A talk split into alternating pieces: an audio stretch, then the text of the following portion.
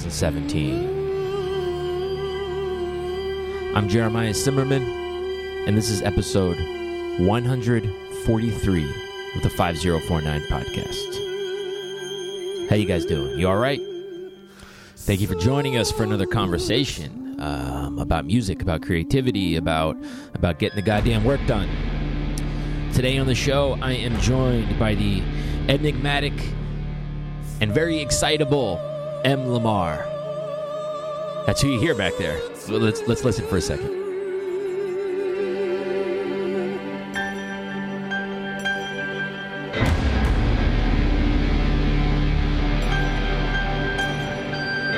Uh, I'm willing to, to bet that you haven't heard something like M. Lamar before, uh, and you're in for a treat because M. Lamar is truly, truly, truly, truly uh, one of a kind, a very creative individual, and I'm happy that he's here with us today.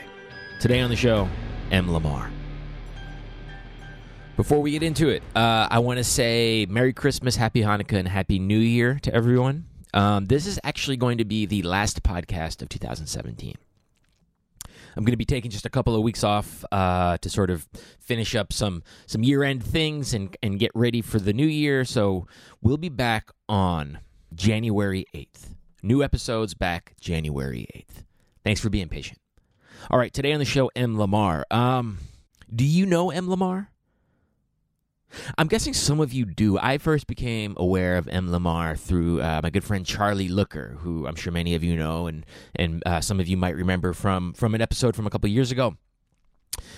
The two of them have been working together quite a bit in the last few years. M. Lamar is uh, an artist in every sense of the word. He's originally from Mobile, Alabama. Um, we talk a good bit about the South today. Uh, I'm having a hard time putting together just a few words to describe what Lamar does, uh, simply because it is. I, will say it again. It's it's utterly unique. Um, I've heard him describe his music as Negro Gothic. These are heavy, heavy goth vibes that that Lamar is working with, uh, filtered very much through the experience of of African Americans in the South. My first experience, real experience with what Lamar does, was at a show at Merkin Hall two years ago uh, Charlie and, and Lamar shared a night uh, along with Mivos Quartet, both presenting their work. And I was, I don't think I, I, I don't think I was ready for what Lamar was doing. It hit me really hard. He was doing a piece called Surveillance, Punishment, and the Black Psyche. Now, on a very superficial level, I guess I could say the music and the performance exists existed somewhere between Anthony and the Johnsons, um, Butoh, Christian Death, and Negro spirituals. But that's that's it's so much deeper than that, uh, and that that's that would be a very cheap and shallow um, attempt to describe it. As you'll hear today, Lamar is a heavy cat who uh, his, his brain seems to operate at about a thousand miles a minute. Um, he is a very analytical person. He channels lots of different influences and lots of different ideas into his work. Um, so much so that I don't think one medium uh, is able to contain all of it. You know, Lamar stays very busy with visual art. He stays very busy with with uh, with video art, with music, with with writing, with just a whole spread of things. Um, and and when I saw his piece at Merkin Hall, it made me feel closer to an American narrative of of of the black experience in the South um, in a way that other films and books and and pieces of music uh, haven't. You know, something uh, Lamar and I talk about today is for just a few minutes is the piece of music "Strange Fruit." Uh, I'm sure many of you know the piece, uh, originally performed by Billie Holiday, uh, perhaps more famously performed by Nina Simone. Uh, it's about lynching in the South. And I, will I'll, I'll say this: when I saw Lamar's piece at Merkin Hall, um, the feeling that it left me with is reminiscent of the feeling that I had the first time I heard "Strange Fruit." Uh, it's very poignant work that he's doing, and he's funny as shit. Uh, we have a good time today. There's lots of there's lots of, of laughing on today's show, despite the fact that we don't really talk about anything too cute or fun. Um, I think that you know from from what I can tell, that's that that might be what the general hang with Lamar is like. Uh, and I think we're all going to have a chance to get to know that more uh, because starting February 2018, Lamar, along with my friend Charlie Looker, are starting their own podcast uh, called Fluid Exchange, which uh, I haven't heard a single minute of their podcast, but it's the best name for a podcast I've ever heard, especially if you know these two uh, psychos. Fluid Exchange. Look forward to it.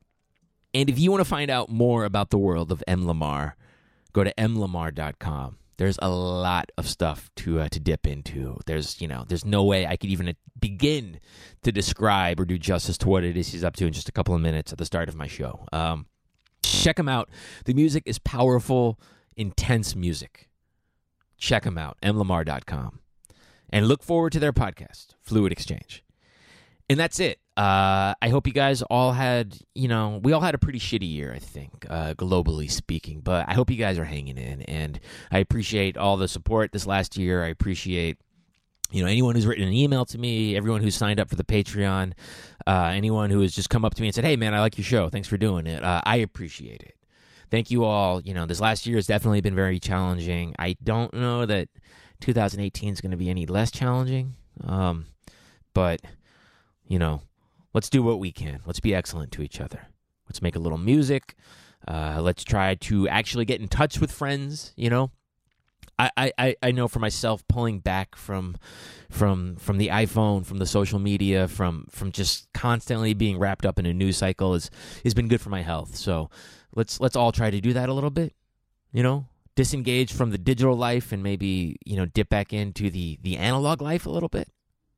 Is that good advice? I don't know hope you guys are okay. Um, happy New Year, and uh, here's my conversation with M. Lamar. Life to death, and.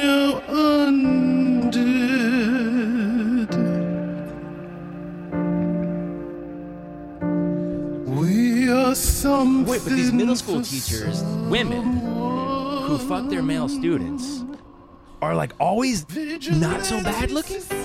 You know, they're always kind of good looking. And, and I saw, I read this story about this woman who she I mean, she lost her whole career. Like she, she got fired. She went to prison because Yeah, she yeah. fucked this fourteen year old, And she was how old? like thirty, Okay. oldest thirty, right? Yeah, I mean, I was when I was 14, I was trying to have sex with people. Maybe not quite as old as 30, but 28. I mean, 22, 20. I mean, in their 20s. You Uh-huh. know, Yeah, I I was would- trying really hard, and I was very successful in many cases. In fucking Um, twenty year olds 20, 27, 28 was the, the oldest. at age think. fourteen, 14, 15, 16. Yeah. men or women.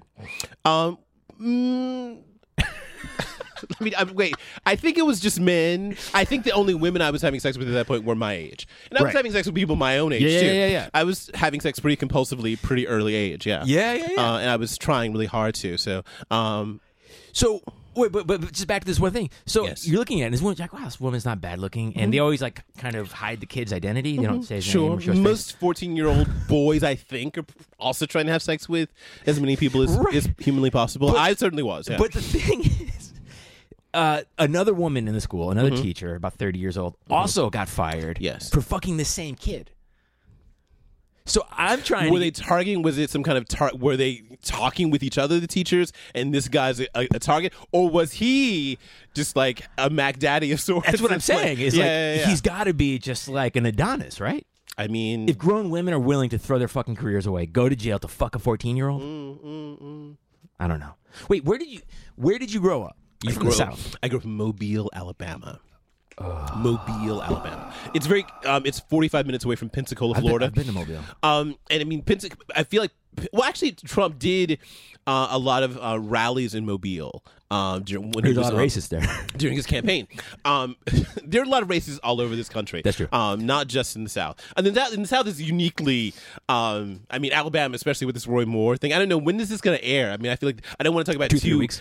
too topical a thing. no, no, um, I mean, right. Alabama is certainly in the uh, Uh, consciousness right now. Yeah, I mean, but for me, it always is. But I mean, this Roy Moore thing is really, and he's probably going to win. Like the the latest polls are like they're It's tied. like, it's like, yeah, it's it's not that. I mean, it, it, I wouldn't be surprised if he didn't win. And I wouldn't be surprised if he did. That's the sad truth. Are your parents still down there? My mother, my mother is there. And you go down to visit? No, I left. um, I left when I was seventeen. Yeah. and I've never been back. You've never set foot in the state of Alabama. No, no, no. I was in Alabama once on a tour. Uh-huh. Uh, this was in maybe 2009. I think I was on like this tour. I mean, it was all of we were touring all over the country, and I was in a van with like it was sort of like a weird tour. And so we went to Huntsville. Uh huh. Um, For like the space museum. no, no, no. We played a show. Yeah, I can't remember the place we played in Huntsville. And as soon as we crossed the the state lines into Alabama, I, I had lots of anxiety. And I think it was the the anxiety I had as a child was that I would be trapped there and I would never be able to escape. And so I think that when I went back.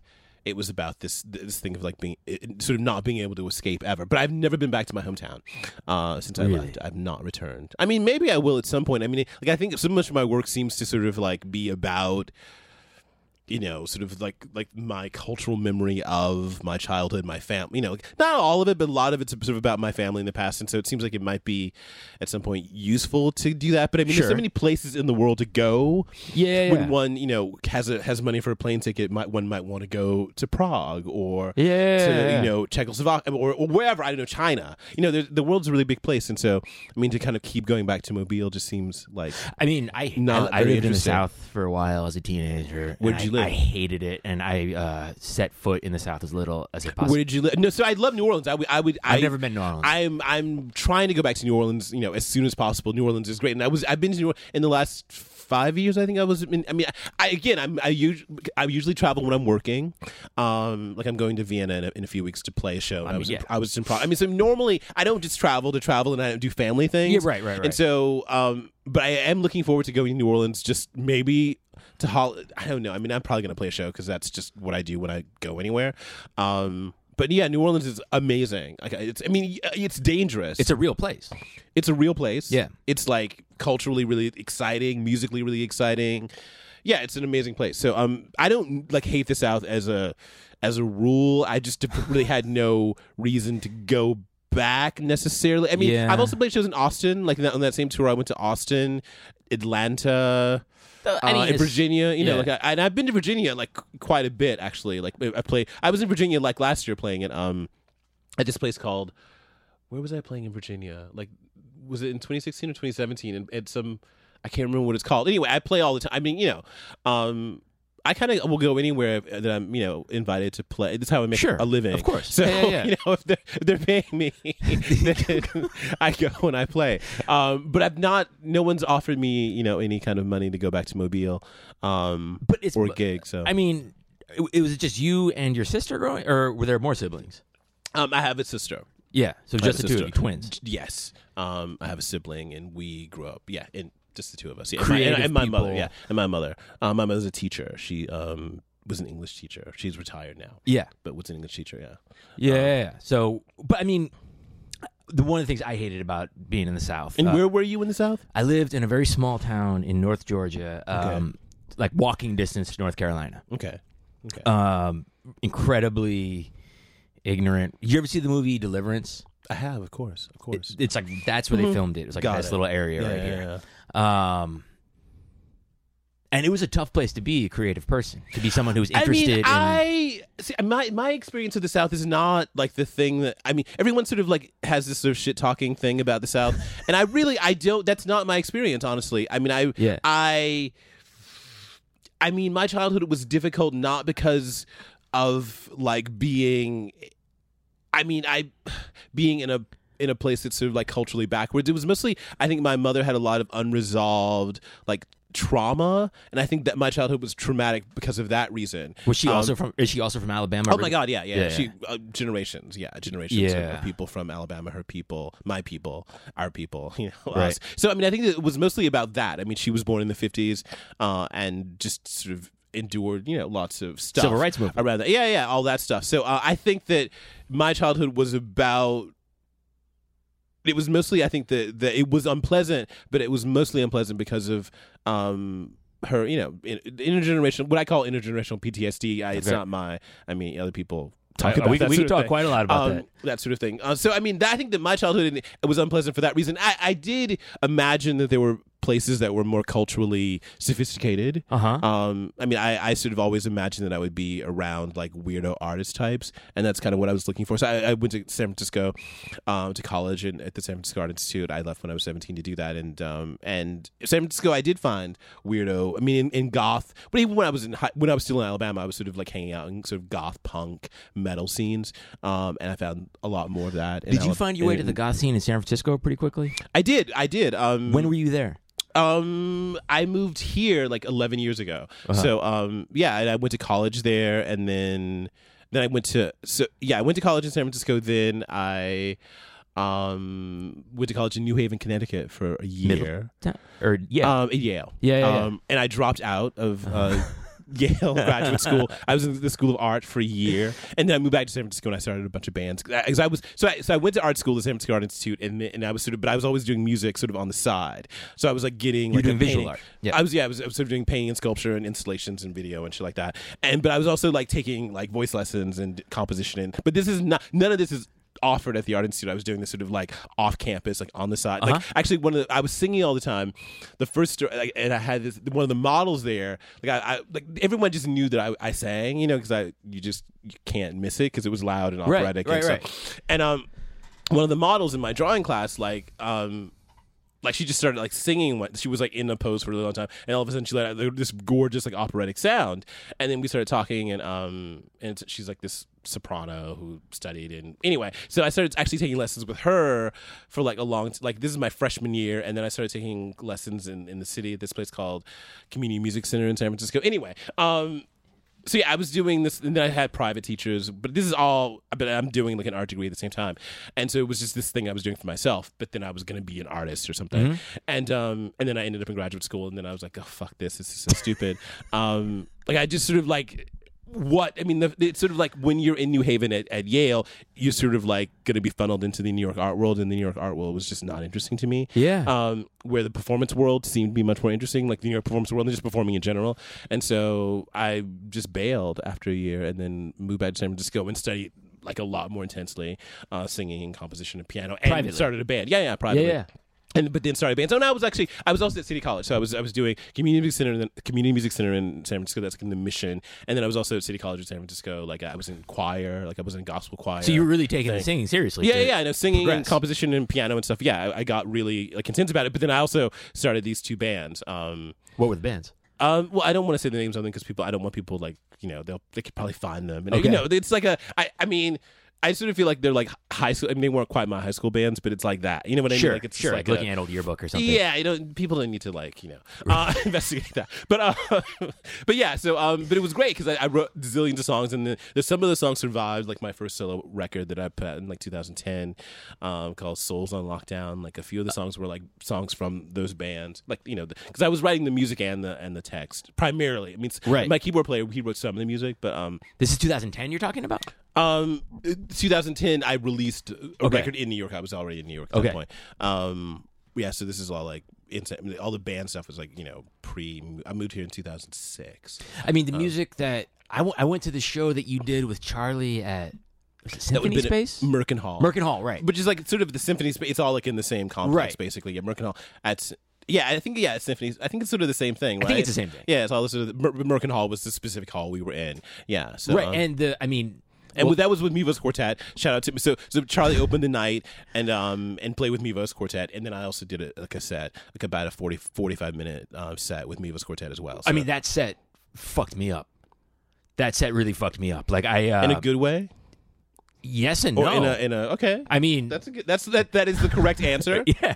I mean, in a good way, yes, because it's good to get fucked up. But like, Yeah. I felt pretty shattered at the end of that concert. Um, and a, lot of Talk to me about that. I don't I don't I don't get to get this kind of feedback. So, ta- ta- I mean, I people stood up and everything, and that was a very Right. lovely at the end. But I don't. But I didn't talk to I people mean, about it. You know, any. You know, you're talking about this generational PTSD, which Yes. is something I've done a lot of. Um, Are you Jewish? yeah, and I'm you know first Yeah. generation born in this country. Uh, enough said. I yeah, mean, I've, I've talked. grandparents. Yeah, yeah. Everyone got you know. Oh yeah, it's fucked up. Yeah, Dealt yeah, with. Your situation's a, it's a fucked up. I mean, I whenever there's like people who've dealt with like a lot of white people and people of color who you know just who've been occupied, who've been you know, Uh-huh. I, I there's a kinship. Well, there's Um, something uh, the the PT PTSD itself, and I was talking about this with a uh, black friend of mine the other day, is especially when you're a Oh, I'm black, by the way. This is a podcast.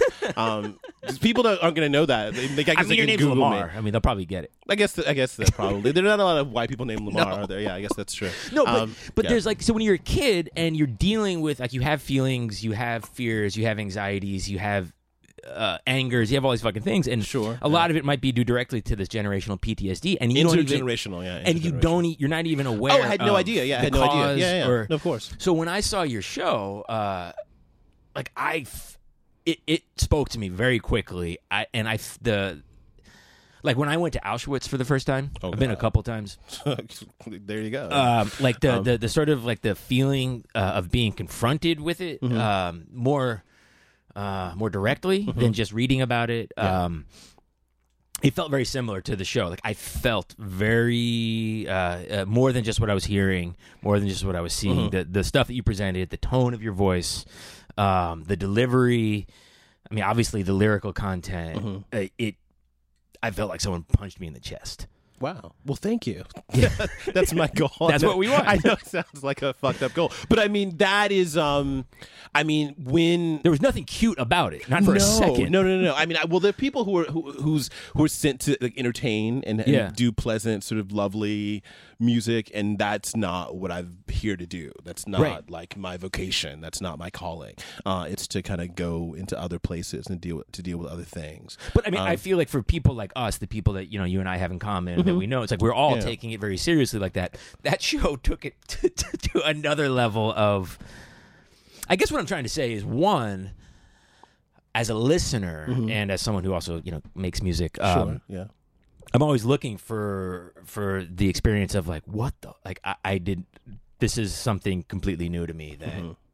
I, I'm I'm sort of left without context, and then I have to search for it. Yeah. So there was that happening. Um, I don't know. That's that. Yeah. Uh, I mean, the piece that I, that was performed that you can get it on iTunes now. It's called "Surveillance: Punishment in the Black Psyche." Um, yeah, I'm really proud of that piece. It, it makes me want to perform it again. Actually, we haven't done uh, because I since because I I've I was performing that piece a lot. I don't know for a few years, like two or three years, maybe doing that. just piece. you at the piano. Just me at the piano, and then my um my projectionist, who's also my boyfriend, Mm-hmm. um, who did a lot the particular piece performance you saw. He did a lot of the sort of animated visual stuff that Yeah. you saw. Um, and then, but after that piece, I I was doing this other piece that also is available on iTunes now, so called Funeral Doom Spiritual. Uh, and so yeah, and so I kind of have been doing that piece for the last like few years, and then anyway, I've been doing a lot. There's other stuff I've been performing in twenty. I, I guess I did a performance of Funeral Doom Spiritual in Baltimore this year, and then I did did maybe one in Glasgow in April. But then I've been doing these other pieces. There's an American Cuck is this thing I've been um, American Cuck. workshopping uh, C U C K. Um, and then I've been doing this piece with Living Earth Show called. Do you know Living Earth Show? They're Uh-uh. like a classical music ensemble in San Francisco a, percussionist and a guitarist, and that piece is called "Lordship and Bondage: Birth the Negro Superman." We've also been doing work workshop performances of that, and um, yeah, so um, it's been an interesting time. Like, but it makes me want to do surveillance uh, punishment in the Black Psyche again. I love that piece.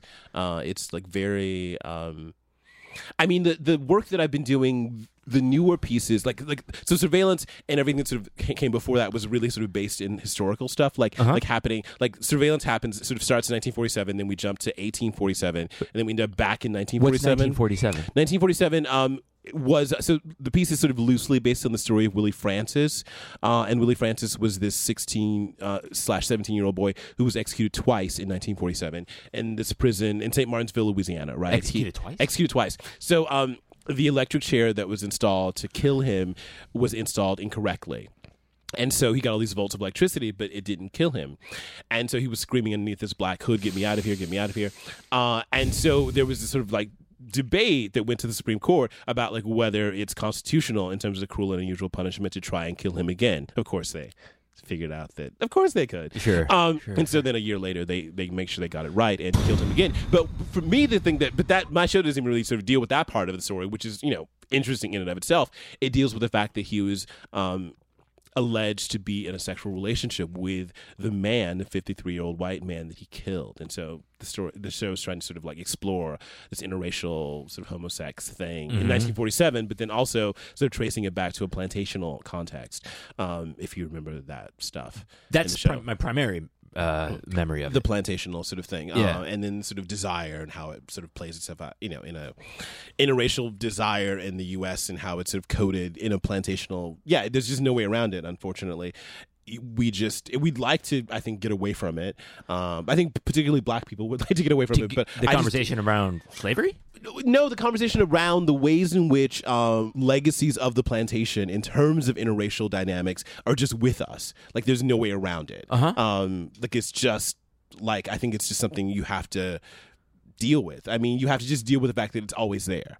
Um, Right. Like psych- the psychological and emotional dimension of what the plantation meant in terms of what those dynamics are about are just a part of our culture. It's it's what it's I think so much of what the anxiety uh, is on the right with Breitbart.com and all this sort of like n- this this kind of new white supremacy, the, the calling itself you know uh, white nationalism, but it's just it's uh, it's just old school white supremacy. But I mean the the, the rebranding is about the kind of anxiety um, about those positions like shifting, right? That that that, that I think Obama. Um, sort of symbolically represented a, a real um, uh, rupture in the way that people were kind of like um, thinking about plantational relationships, right? I mean, like in what the U.S. represents in that way. I mean, I think that that um, that yeah, Obama was just really disruptive to that, and so I think that p- people just, I think I think white people unconsciously, um, kind of.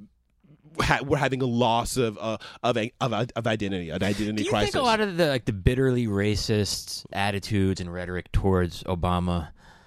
Like I, I've wondered this before, like how much of it, and who can say, um, Who can say? was you know just because he was a, the first black president, Mm-hmm. and I also wonder how much of it was because he's not just the first black president. His father was a black man, and his mother was a white woman, and how much that potentially even further enraged certain. Well, I mean, I think that the, the the so much of the logic of white supremacy is to keep the bloodline pure, Sure. uh, right? And so that that the symbolic nature of the fact that he is not a pure, I mean, that that confusion, I think, is disruptive to people.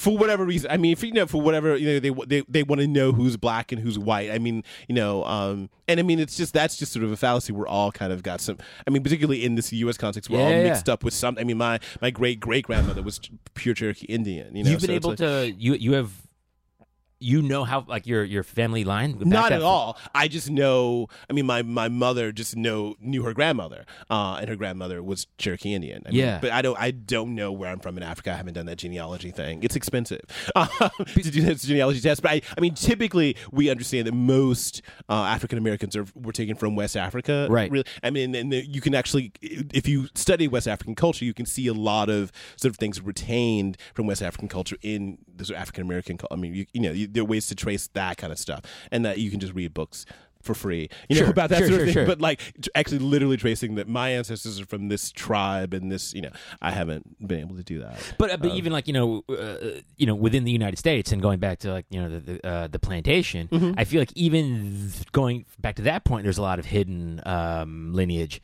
Well, my, well, because so much there was so much rape uh, Yeah. that was sort of a part of the plantation, right? So that there's so much like you know race mixing there, and then Native Americans and um, blacks were often like you know falling in love and having children, and so there's that between Native Americans falling in love and having children, and all the white rape, and then the consent. What must have been some consensual stuff happening Yeah, uh, yeah. on plantations. Although it's always it's difficult to say what's consensual or not. I mean, my I mean, the premise of my show was that it was consensual, but I mean, if you're a slave, If you're a I mean, slave, nothing's like, consensual. Nothing's really consensual. So, um, but there's this. But I, I wanted to explore the idea that there was some possibility that this um black boy was finding, uh, the 16 year old black boy was finding in a relationship with this older white man. There was something, some way he was finding himself. Some sense um, of freedom. yeah, something. Yeah, he was finding something that that he wasn't finding in in you know a black context. That's interesting. Yeah.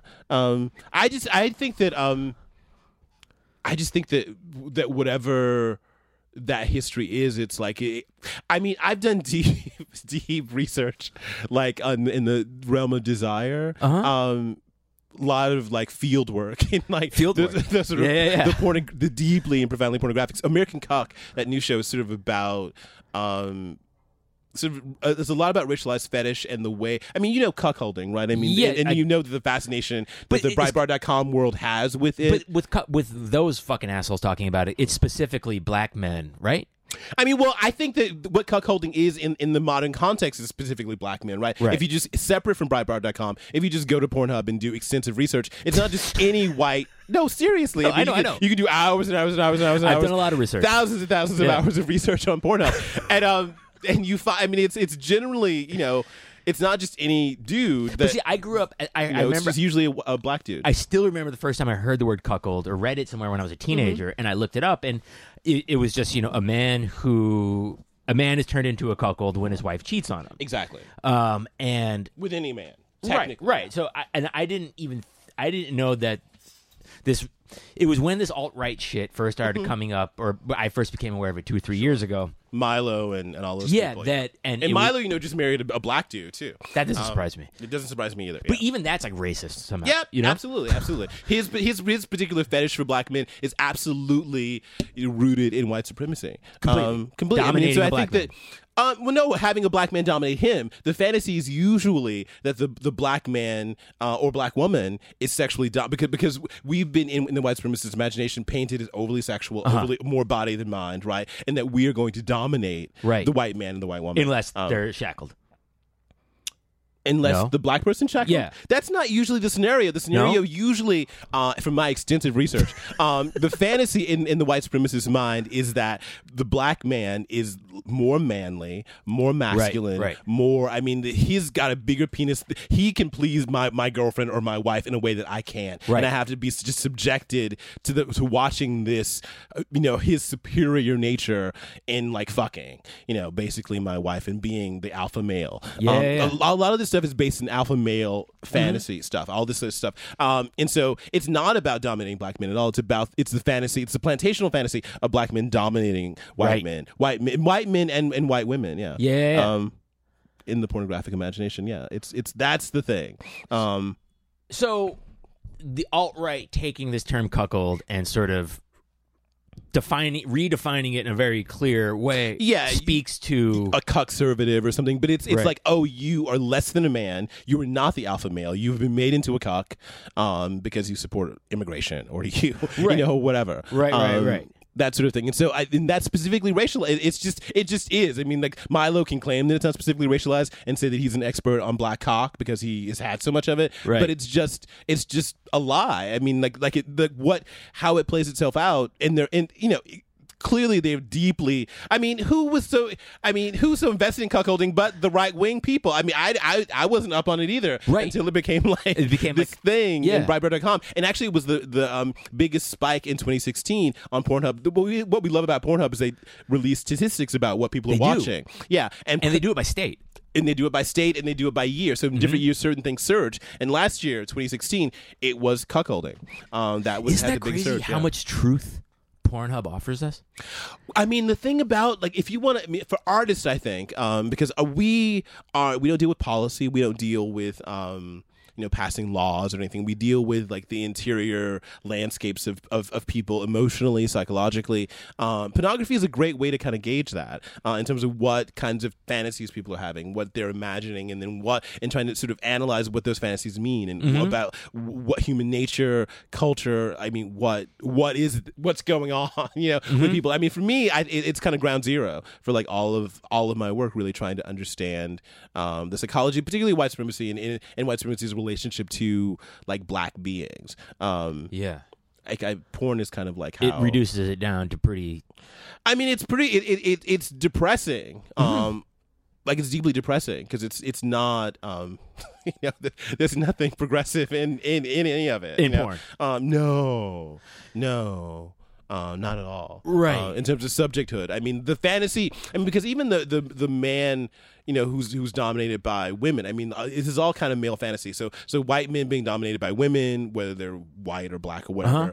You know, we're still patriarchy is still in place. Um, white men being dominated by black men uh-huh pa- patriarchy, white supremacy still in place. Nothing's been disrupted in that fantasy because that's sort of all a part of the, the plantational dynamic. I mean, if you look at Mandingo, Mandingo. that film, you know, from 1975, that's the black buck who is like you know I mean Mm-hmm. he, the black buck ends up being killed at the end of the film. Uh, if we um, you know, want to remember that, but um, which is also the way the world works too. Um, it's not none of it's good um, for for any of us. I mean, it, there's no there's no hope really in any in any of it. Um, No, I mean, but but so so the piece that you're working on, American Cuck. American Yeah, Cock. it's in process. Yeah. So, sorry, let's just think about this for a second. Uh, can you tell me about the piece? I mean, I just have been. Yeah. um, I mean, I'm trying to explore. I mean, so I, so this piece actually, I, I'm using like I'm kind of ripping myself off in a, in a way because I'm actually going back to the surveillance piece a little bit Uh-huh. and looking at that kind of plantational dynamic. Because what what what's happened? I mean, I've been in New York for like ten years, and, and there's this book coming out called Negro Gothic about my work, and so there are essays about my work and librettos from past pieces, and and and I'm working on this film that's also kind of an amalgamation of my work so far. Uh-huh. Um, and the film right now is called Deathlessness, and it's a it's like about an hour, maybe seventy five minutes long. The film, and so what's happening right now is that, that I'm at this sort of turning point with my work where um, it's going in really different directions, and so I I th- I mean I've made kind of I would I, I mean I think there are people who are more prolific than I am, but I you know I think I've made you know in the last in the ten years I've been here, I've released like I don't know six or so five or six albums and done like countless Yeah. performances. You know I know You're putting some shit out. A fair amount of work. And so what's happening now is that I think that it, I, I'm, um, I'm kind of like it's I, I, a lot of I, I feel like part of my past work is like sort of a material for these new kind of iterations or these new kinds of thoughts, and so a lot of American Cuck is like I'm, I'm there's new compositions and new writing in it, but there's I'm also using a lot of the old work to kind of like um comment on this on this kind of new phenomenon. So that's a, a part of so that's one part of what, what's going on in my work now. And then the Living Earth show stuff is about like just sort of sound and like not, me not necessarily even singing words, but singing you know sort of making sounds and you know. I mean, as you move those forward, do you feel the need? It, it sounds like you're kind of like looking at the stuff that you've already done and Yeah. sort of like putting it together so you can move forward to the next thing. that that's a lot of what's going. I mean, the film is the film and the book and and the two albums, Funeral Doom Spiritual, are, are released in January, and Surveillance, the album, I released in January, and and um and the film and the book are sort of all about kind of finishing up a certain like I think the the this sort of first leg of what my work is, and um and then American Cuck and. Lordship and Bondage, and then I'm doing this organ album. Um, You're recording something at the organ. Uh, p- pipe organ record, yeah. Where you Um, oh, I can't say. Okay. The, the Catholic Church is it's not. They, Um, they're um, they might not be so down. they're well they they're fine with with me recording there because we're paying them. Yeah. Um, there's this like aw- awesome label that's putting it out, but they're they're like we don't want our names associated with it. When I, when he went because I played a show, I, I people are gonna fi- probably be able to figure it out because I played a show in this church Uh-huh. uh, recently, and um and so then the guy who's releasing the record, like when he approached them, and because we were just doing we're just kind of rehearsing on the organ now, and he said, "Oh, you mean the Satanic Screamer?" They referred to me, which I loved. I thought this is awesome. I wanted like this is like a press quote, like Catholic priest. You mean that satanic screamer? I think that's a great pull quote for me. Um, but you know, anyway, but they they're fine with you know taking the money and um, Yeah. but they're, they're not so fine with having, which is fine. I mean, we just want the sound. We're most interested in Right, right, the right. way the organ sounds in that church and the acoustics of the church are fantastic. Yeah, yeah, yeah. Um, so that's like, in, but that record also is like much, much more about like sort of these long, sort of almost soundscapey kinds of things, me making sounds that aren't necessarily about me singing text or like. Are you going to be doing vocals on that as well? Oh yeah, yeah. Yeah. So I mean, uh, the the pipe the pipe organ is going to be the primary sort of instrument on, on the record, but yeah, no, I'm singing on the record for sure. Um, Uh-huh. The singing is, is pretty central to what I'm doing, and the other the other sort of like in terms of like concluding my work is that I'm I'm, I'm um, I had this project where called the Lynching Suite, which is a, a collection of all the, but a collection of all my lynching songs, and then uh, then some new lynching songs that, I would, that would, be, would be performed with ultimately with orchestra, but with starting with small string ensembles and having other singers sing it. Um, because I think the ultimately the the goal for me. Uh, as a kind of composer, is that it's not. It's never been about. It, it's been about me in terms of like actualizing my particular point of view and my perspective, but it's never just been about me singing this stuff.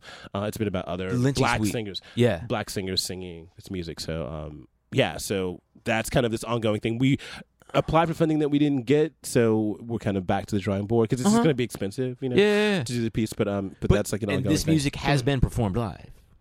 The um a lot of lynching stuff. Yeah, yeah. I mean, for sure. I mean, the thing is, I've been kind of doing lynching songs sort of all you know, for years. You know, Uh-huh. they've been kind of in different pieces. Like at the end of um of the piece you saw, this piece called Legacies is a lynching song. Um, and Swinging Low is a lynching song in the tree. I mean, there there there've been lynching songs throughout my kind of oeuvre or whatever. Uh-huh. Uh, and so it, it's about collecting them all and then writing these new ones and collecting it in a very particular kind of way. Collecting them, you know, with, with a new kind of like musical sort of like overture kind of thing, and as a, I guess a song cycle. Lynching scary. Um, I mean, so, but my interest in it again. I mean, so the point for me isn't just to be kind of historical. It's to be, um, it's to sort of kind of get at the psychology of of, of America. Really, I mean, the the, the so when I when I found out that I didn't find this out in high school, I found out that that uh, castration and cutting off. Um, black male genitalia was a central part of lynching. Uh-huh. Um, when I found that out, I was like, "This is so." And then you, this whole cuckolding thing, it's it's all related. It's all know? sexual. It- it's all there's a deep psychology going on with like you know, um, a kind of um, a ca- cannibalism, a white cannibalism of black bodies. Um, that's you know consistent in porn, consistent in my own sexual, you know, life. Um, and so it's like it's a way to get at very contemporary things. It's not about like history or about um like kind of commenting on this horrible the horrible sort of things of history. It's about the psychology of America, even though lynching with that castration thing isn't technically going on now, it is still going is. on. Uh, and cannibalistic pornographic ways in the prison industrial complex with police officers shooting on, on black people. I mean, it, it's like there's for me these are ways of understanding um, the inner working psychologically and emotionally of a culture, which I think is what what we as artists do. Again, we don't make policy. We don't. Right, right, you know, right. uh, we're, can only try to sort of penetrate, and that's intentionally phallocentric. Penetrate. Um, the psychology, the psychological and emotional kind of dimensions of what's going on with like people, and I guess I'm I'm definitely very interested in like white psychology, like whatever's, psychology. Yeah, whatever's going on in. I mean, I think. sur- I mean,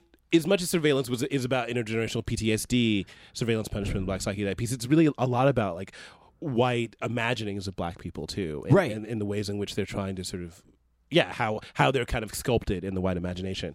Uh, I'm really interested in that. I mean, I remember the first time as a teenager I heard um, "Strange Fruit," the Nina Simone piece, which Yeah, well, it's originally performed by Billie Holiday, but Right. yeah, but you heard Nina Simone first, Right. Yeah, um, but it's one of those things where like it's a really erotic piece of music. Yeah, It is, and it also it was the first time. I don't- How can I say this? That that particular part of history, you know, Mm-hmm. you learn about it growing up, and if you're white, you're disconnected from it. Mm-hmm. Uh, even if you grew up, you know, I grew up in a liberal home, and sure. Um, you, you, so you spent some time in North Georgia, but you primarily grew up. uh, upstate New York. Okay. um, and that was the first time like it, it that that piece of music put into focus that this was like a real thing and that bodies hung from trees and that the imagery of bodies hanging from Mm-hmm. trees is a really crucial part of it it's not just killing people No. there there's an aesthetic to it Well, and also I think that that, that without saying, I mean, I, my work is all very explicit about cutting shit off, but the it, the the song in, implies. Um, the castration, um, Uh-huh. the dismemberment. Because it, I mean, the, the big event, the fruit, yeah, the big event was cutting off the cock and the balls. But then the audience would then be invited to cut off a finger, a toe, like to take For real? them home. Yeah, yeah, yeah. souvenirs souvenirs yeah um it was a deeply cannibalistic thing lynching um of these um yeah of these But it got. But then later on, this happened. I happened to be in Poland on um, uh, the anniversary, 60th anniversary of the liberation of Auschwitz. At the time, it was really uncomfortable because there was a lot of uh, Jewish Americans coming in. Whole city was full of Jewish Americans, and there was this weird tension around the city. And someone told me, a Polish guy told me that I belonged in a crematorium. Like this, he just walk up to me and say it. It came out in a conversation, and you know, it upset me. Um, that's upsetting It's yeah. upsetting. but given the context you know but it did um, get me thinking about like like like when there's a group historical group of people who Mm-hmm. have this like really profound hatred um, t- towards another group of people and how they sort of aestheticize killing that person. Mm-hmm. yeah To- ritualize it ritualize it instead of i mean it's it's a ritual it's like a it's like serial murder i mean like it's like you know watching dexter or something he has these rituals of like i mean you know these things i mean like the lynching of black people was you know like serial murder in that ritualized like kind of cannibalistic um seduction. It was a very. sed- I mean, they would make these posters, and thousands of people, would often, maybe in some cases tens of thousands of people, would travel, you know, from like other cities to come watch the you know lynching of this black man who or black woman, but usually accused of raping. Th- that's right. That's it. yeah. It's normally like Yeah, like um. I Emmett Till very famously. was about to say yeah, Emmett Till. I mean, that yeah. was the you know Mhm. that and then we, we know now historically she just lied. Yeah. You know, we actually know now that, that it, it- you know one of the most sort of like horrific you know images we have you know in our minds in the history of this country on the cover of Jet magazine, his face. You know, Exploded Um, and- yeah, yeah. Um, she was lying. right. Crazy, right? Uh, Right, right, it's right. I mean, so there's, you know, I think that like this, all these people that I know are talking about like Afro Afro pessimism and, um, yeah, um, I get it. I think that there's not like a um, there's not much to be uh, optimistic certainly about or, or hopeful about even. I mean, Cornel West is always c- talking about himself as a, a prisoner of hope, you know, within Uh-huh. kind of, some kind of tris- Christian tradition, um, liberation theology even tradition or something. James Cone's I. I, I, I did, I'm I'm gonna go completely off topic for just a second. yes, Did you watch this fucking Coltrane documentary? I d- stopped. It's so bad. I I well, so I. I don't have Netflix anymore because I Uh. just was like I'm I was realizing I wasn't watching anything on Netflix and I was paying for it and I was like I Mm. wanted to stop paying for it Mm. so I I heard about it and I know Cornel West is in it I don't That's why he's on my mind. Is I, I only made it through about nine minutes of this piece of shit, and uh, or maybe twelve, but he he showed up, and I was like, oh man, fuck you. Why do you why are you in this? Like, it- because I'm assuming you're probably a fan of Cornel West but then you weren't a fan of him in this documentary I, I just I'm, I'm disappointed with anyone who chose to take part in this documentary. It was such a piece of garbage. Anyway. I have I, I have a friend in London who posted like a like a Cornel West like segment, and I mean I I, I idolize. I mean Cornel West is you know isn't always right, obviously, Yeah, but yeah. I think he's extraordinary. I mean his work has been a huge. Um, uh, it's meant a lot to me as an artist. I think he, he's his way of um of writing and thinking about through philosophy and sort of the history of, of race in the U.S. That's like just really poetic and I think useful I agree. for artists in a way that um a lot of sort of academic kind of public intellectual people aren't. Mhm. Um, so he will always mean a lot to me. It's I think it's unfortunate if if that's I haven't seen it, so I can't comment. I on don't. It's not worth it. Uh, are you a Coltrane fan? Oh my god, of course. Of course. Um, why do I? no, John Coltrane is is um. I mean, in terms of the aspirations of of, of black people, in terms of uh, what I call, I I don't know if other people talk talk about high modernism or or black existentialism. I mean, I think that like Coltrane, Cecil Taylor, Ornette Coleman, sort of uh, the are the for me the embodiments of that kind of thing, of, of the kind of height of a kind of black modernism or black existentialism, uh, in, a- in in the musical form. Um, Sun Ra. Too, I think, uh, and I mean to some extent uh, George Clinton. If you want to get into something more George Clinton. populist, Yeah, George yeah. Clinton, absolutely, yeah, Genius, absolutely. um, absolute genius. So I mean, I, I think that um, no, I mean it's hugely important. But for me, I I never divorced Coltrane from Cecil Taylor Ornette Coleman. Like for me, I think that they are they're and Sun Ra too. But Sun Ra was almost kind of on his own. I mean, Yeah, not yeah, they yeah, weren't yeah. all on their own thing, but Sun Ra was. but he was really on his own. really on his own thing. Yeah, Yeah, Um, but really deep and really important and um. For, for me, yeah, for really Sun Ra. important to me. Well, all of them. I mean, all, all Uh-huh. of them. Coltrane, um, Ornette Coleman, Cecil Taylor. Cecil Taylor, especially. I feel like he's he doesn't given um his his same due in this as a He's still composer. alive. Uh, he's well, maybe yeah. I Yeah. guess. So there's that. Senator, Um, Rollins doesn't um, get held in the because maybe utmost highest regard that he deserves. because there's still I mean, but Cecil Taylor is an absolute genius um, as a philosopher, as a as a thinker about music and about what it means to be human. I think that he's like as important as John Coltrane uh, in Yeah. my um, in my mind. Um, so eccentric, so kind of on his own trip, so accomplished, such a virtuoso.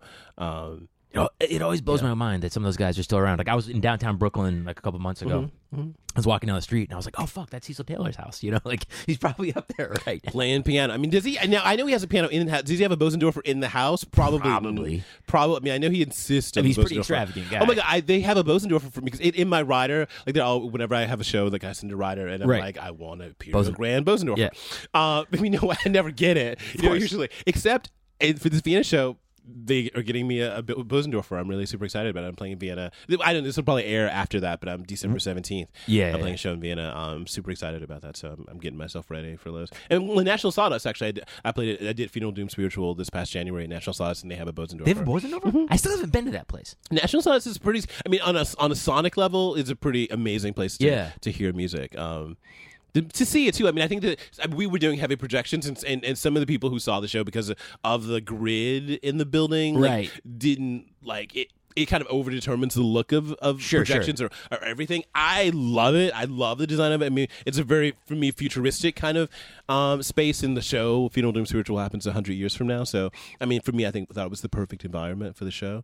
Um, but other people sort of feel on a visual level it was like not as um desirable and but sonically that place sounds amazing Yeah. they, the- they built the building on springs so you know like if you're joe's pub you can hear like the six train underneath Sure. joe's pub you know um in in theory you should be able to hear the l train underneath national sawdust but they have They elevated it so that well, yeah. So the, the whole building's on springs, and so it, it absorbed the sound. I, Mm-hmm. it, I, I guess an incredible amount of money was put into like making a space on springs, acoustically friendly to you know be soundproofed and kind of brilliant. And a Bosendorf, I mean, like, did they pay for that? Did someone give it to them? I mean, no, they, I'm sure they didn't pay for it. I'm sure. yeah. I mean, Bosendorfers are like, yeah, um, are expensive though. Anyway, Wait, when did you? How did you meet Charlie Looker?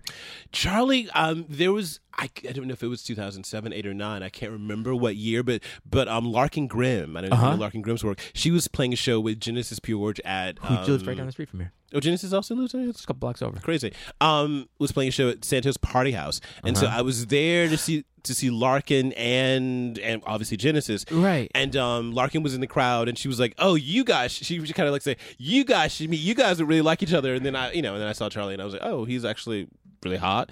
So it's like. You know why not? And so then, Yeah. and so we kind of talked to whatever. It was like brief, but then like this is so this was a while ago. So it was MySpace actually. I had like a music MySpace Uh-huh. page. So maybe this was oh seven, eight, nine, something like that. It- maybe it was nine or ten. I or remember something. that concert series that she put together at Santos. Um, and uh, so Larkin curated that. I don't. I don't remember. If That's Larkin, my- it was that's like my memory Long, but it was a long day of. of It was like so- a mystical, magical theme. something like that. Yeah. Yes, there was something like that. It was huge. It was a huge like event. Yeah. I think it was when she was still on like um Young God. on Young God. Yeah, I Yeah. think that was anyway. Um, and so then um, I got this message on like MySpace from Charlie. Like he had like checked out my music and was like, "Man, your music's really dope. You know, it's So like really deep." deep." so that's Charlie. You know, and um, he was like, "We should play a show together." And so then we played. I played with Extra Life. This would have been when Extra Life was still doing a Were thing. you open for Extra Life, or you played in the band? I opened for them Uh-huh. at um at um what was that place called Death by Audio. Oh, yeah. Um, I, Yeah, so. I, I played with Extra Life at Death by Audio, and then I played with Seaven Teares again at Death by Audio, like a few years later, Uh-huh. uh, and with Larkin actually um was also in the bill of that show. So um yeah, I met Charlie through Larkin, and then we just like became like fast friends because we were kind of like just fans of each other. Uh huh. Um, and then I just kind of kept running into him, and I was like, "Yeah, I'm working on this film, and then I want like a film scribe. I'm with this Pandigaretti. I'm probably mispronouncing his name, but I'm really interested in this like really or, like densely like dissonant orchestrated like these strings that are like really fucked up. Uh-huh. So it's oh well, I do that stuff if you need somebody, if you got a budget or something, you know, whatever. And so then um, I got the show in LA where I had a budget to like do this installation and blah blah blah. And so then I was like, "Hey, you want to write these string arrangements for you know?" And so then, well, actually, no, that was after. No, it was a remix. The first thing, the first collaboration we did was he did a remix of my song "Badass Nigga." Mm-hmm. Um, that I think I, that I was just in, I'm in love with. Like I was With what Charlie did. with what he did. Yeah, no, Yeah. I was like, because I've had people do re- remixes for me before, and I'm just like, yeah. I mean, Charlie's just such a. He's just such a virtuoso, Yep.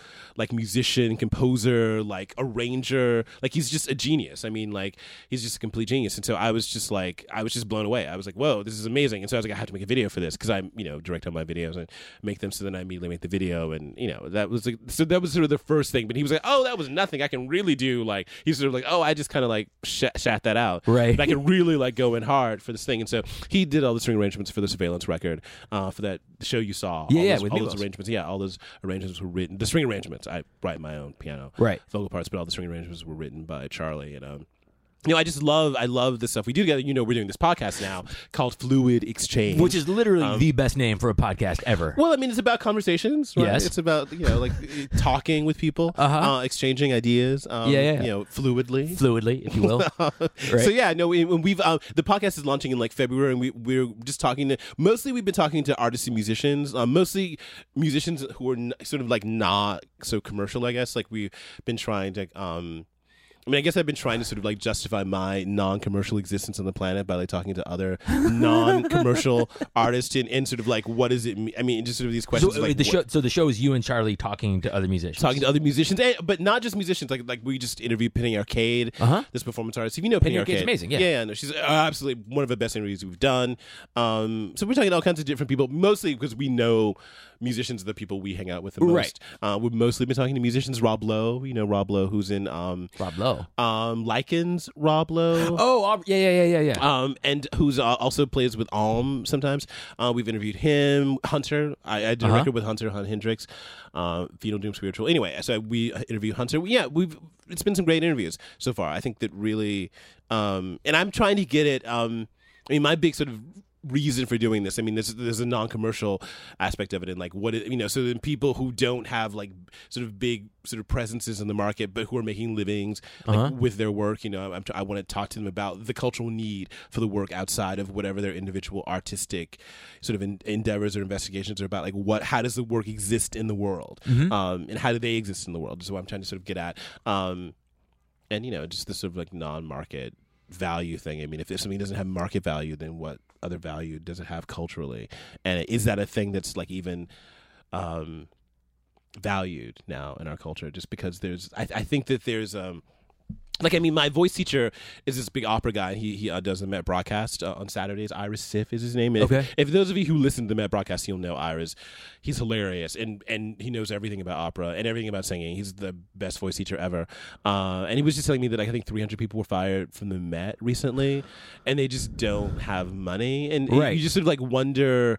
I mean, even like something super mainstream like the Met. You know, like if if that sort of institution is like sort of struggling financially, then what of this this sort of more avant garde, like classical music or avant garde jazz? I mean, we're on our own. We're out in the wilderness. Um, yeah, wait, seriously, Yeah. seriously. I mean, I just think about all the all these like kids. Like, I for more and more lately, I'm hanging out with like classical musicians who are like just graduating from Uh-huh. conservatory and stuff, and they're all sort of grappling with trying to make sort of their classical music endeavors relevant to some sort of pop thing, like which to me seems unfortunate. Like, it, like I mean, that's that's not a new thing. That's been. I mean, I know it's not a new thing, but I just it just seems like I mean, I don't know, it just seems like really desperate. Um, everyone's desperate. I mean, I feel like everyone's always been desperate, but I'm trying really hard not to be. Like I'm, I mean, my It's not my, a good look. My position is to not be desperate. It's Yeah. to sort of like proudly walk in and the truth of, of the choices I've made as an artist, and to be you know sort of like outside of like what markets are, but Uh-huh. to but to find a way for the work to exist and to mean something to be important, like outside of you know it it, it like making someone a lot of money. You know that that it can devastate people. It can people can think that it's important for some reason. I mean, I do one of the things I love about me uh, and my career is that I got you saw me at Merkin Hall, and so I'm doing shows with like string quartets or whatever at Merkin Hall or National Sawdust or Cathedral of St. John the Divine and these very kind of or I did Metropolitan Museum of Art. I did a show this summer Wow. there, but I'm also in basements pretty routinely, Yeah. like at least a few times a month in Bushwick, um, or in various or in Bed Stuy or various parts so of you still Brooklyn. you still make that hang. oh my god, totally! I love playing DIY shows in basements with like you know noise artists Where or do noise you enjoy bands playing right now in those places? Um, What are the spots? Forty Nine Shades is um. Actually, haven't played there yet, but I see a lot of shows there, and I've sp- we were supposed to play a show there. I was supposed to play a show there that got canceled, but we're rescheduling. Forty Nine Uh-huh. Shades is, is a venue. I, I I played Silent Barn really recently. Um, I like that. Um, I, I feel like a lot of spaces like appear Heck. If you know Mm-hmm. Heck, I did a reading at Heck, um, H E C K. Uh, I want to do another show there. It's like a, it's down the street from my house, really super close. A place that closed recently that was on like Stockholm and Myrtle Avenue. What was that? Uh, I can't remember what They, they closed pretty quickly. They closed exactly. There are all these basement places that like open and close. yeah, yeah, yeah. Um, yeah, I pre. I, I, I mean, and I do. Yeah, I even sometimes do tours.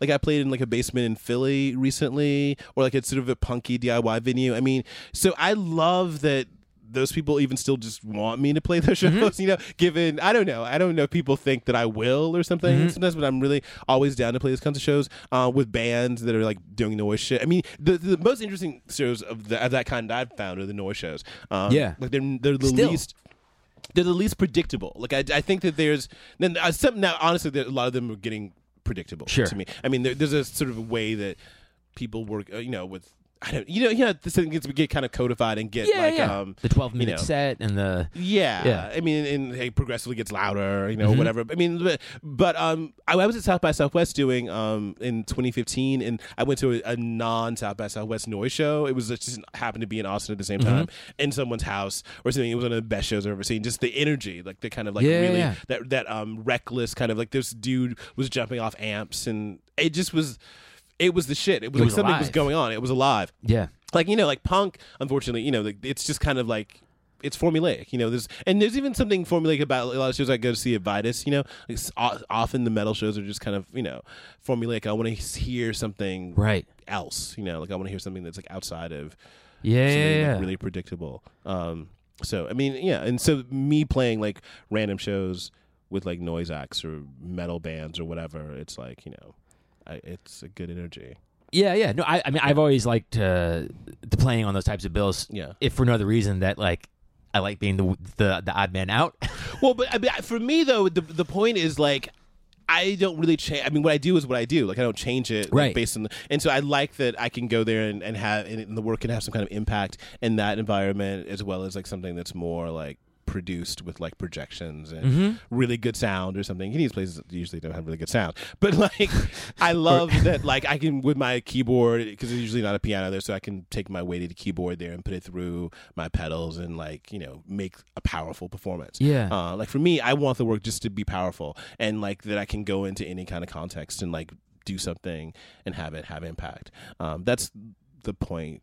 For I me. think so. Um, I mean, I guess maybe for anybody, but really, I, I'm I'm testing that out all the time just to see if it's like, you know, if I'm like full of shit or if I can, you know, if I. If I mean, it's one. Somewhere. it's you know a great thing about a city like New York is there's so Yeah. many performance opportunities all over the place that yes. you can test yourself that Yeah, way. yeah, yeah. You Yeah, can go totally. play in a bar. and a random. I love playing for unsuspecting people. I still go to open mics too. I actually go to open mics just ran. I mean, like there used to when I first moved here in 2006, I went to them like weekly. You did that? Um, absolutely, I did that scene. It was it was excruciating. Which open mic?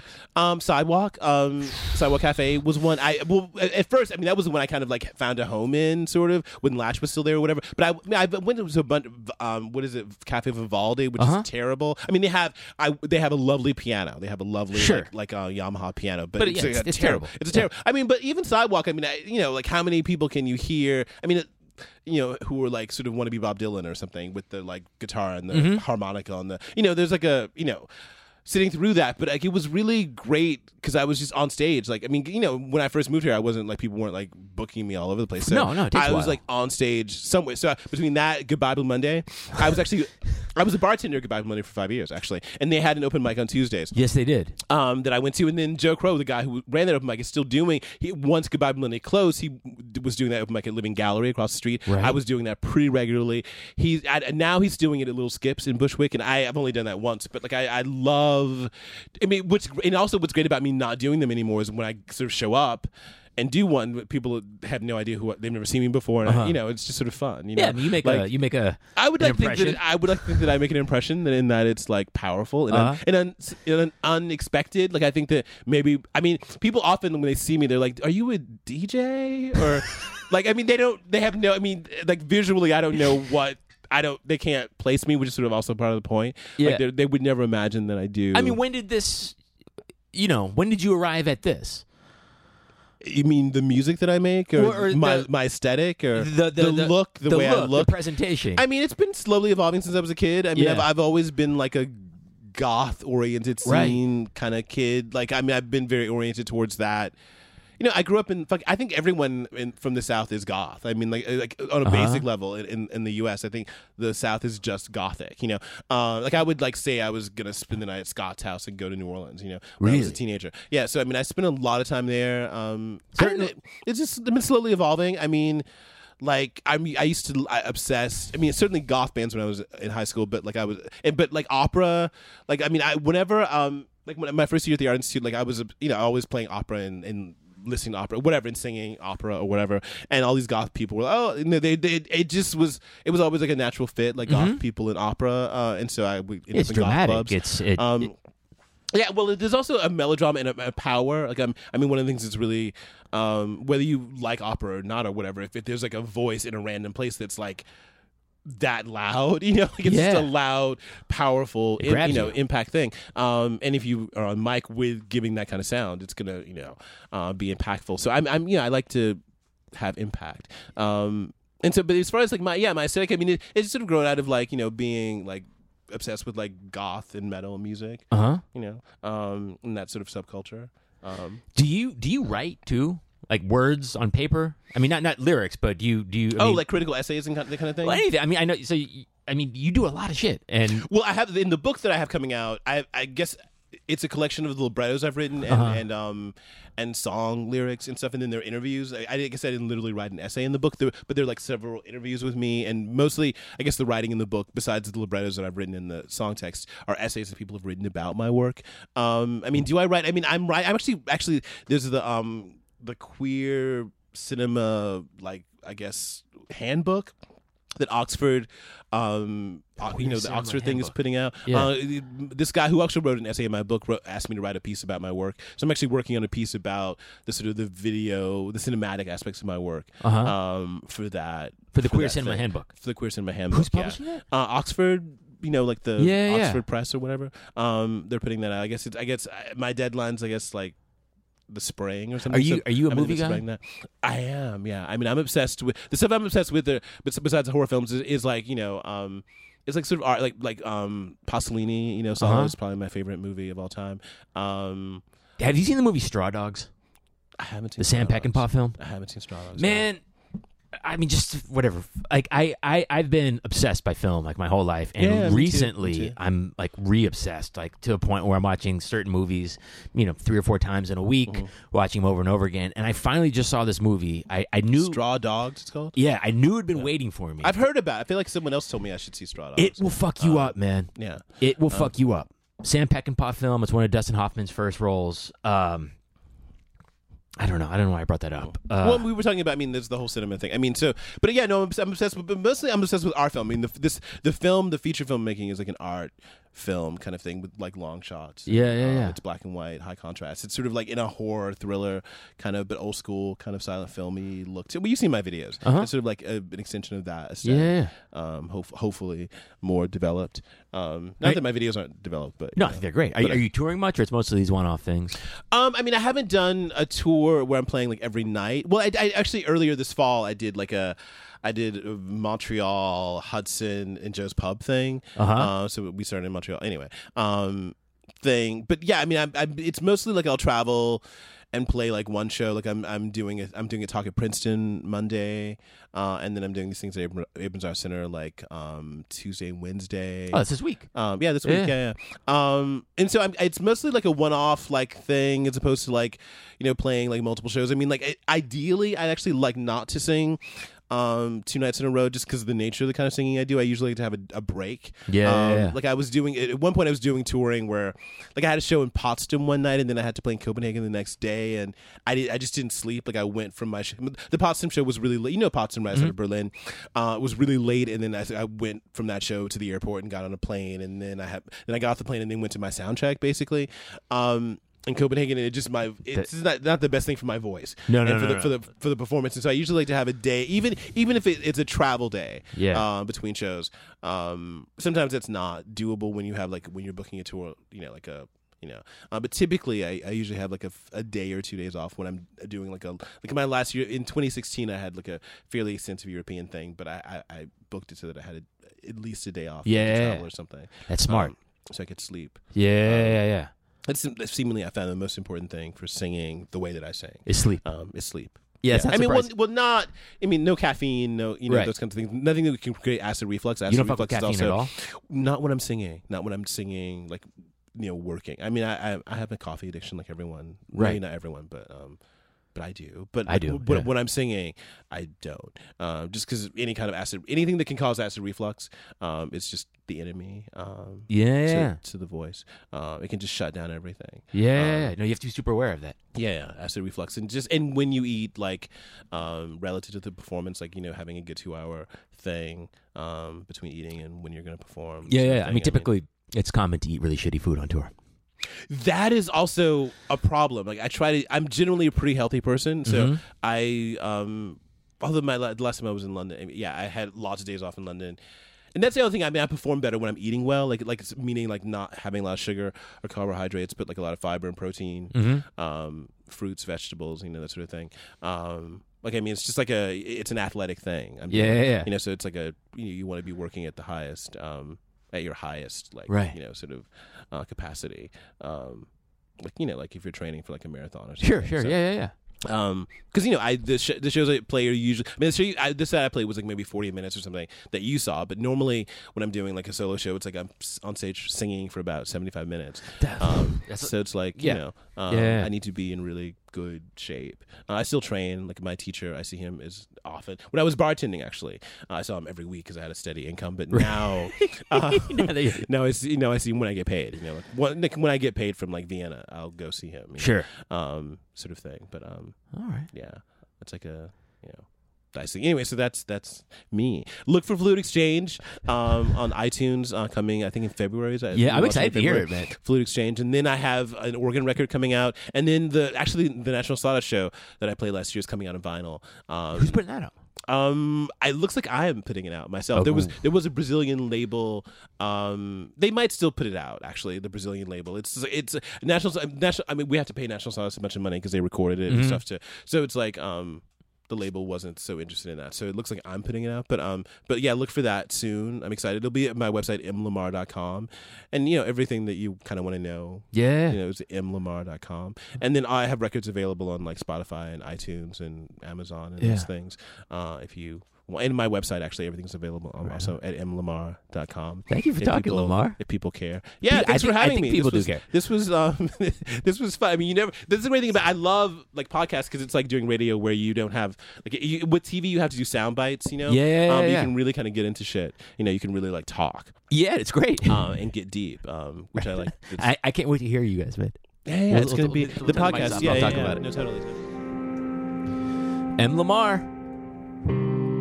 I wasn't joking. Um, he's an intense cat and he's funny, and I really enjoyed that a lot. Uh, I, I feel like I got something out of that. I hope you did too. If you enjoyed that, or if you're curious about, you know, the other stuff that Lamar's up to, uh, go to mlamar.com. There's a lot to check out. Uh, I, I, I just check it out. mlamar.com go to the 5049 website, uh, or more specifically, go to the Patreon. If you like the show and you want to help out, go to patreon.com slash 5049 podcast. That's the best way to do it. You can throw in a few bucks, become a monthly donor, and uh, we can have a listener-supported show. Do that. And I hope you guys are all good. Merry Christmas, Happy New Year, and we'll talk to you on January 8th. Okay. Talk to you soon. Bye. unloved.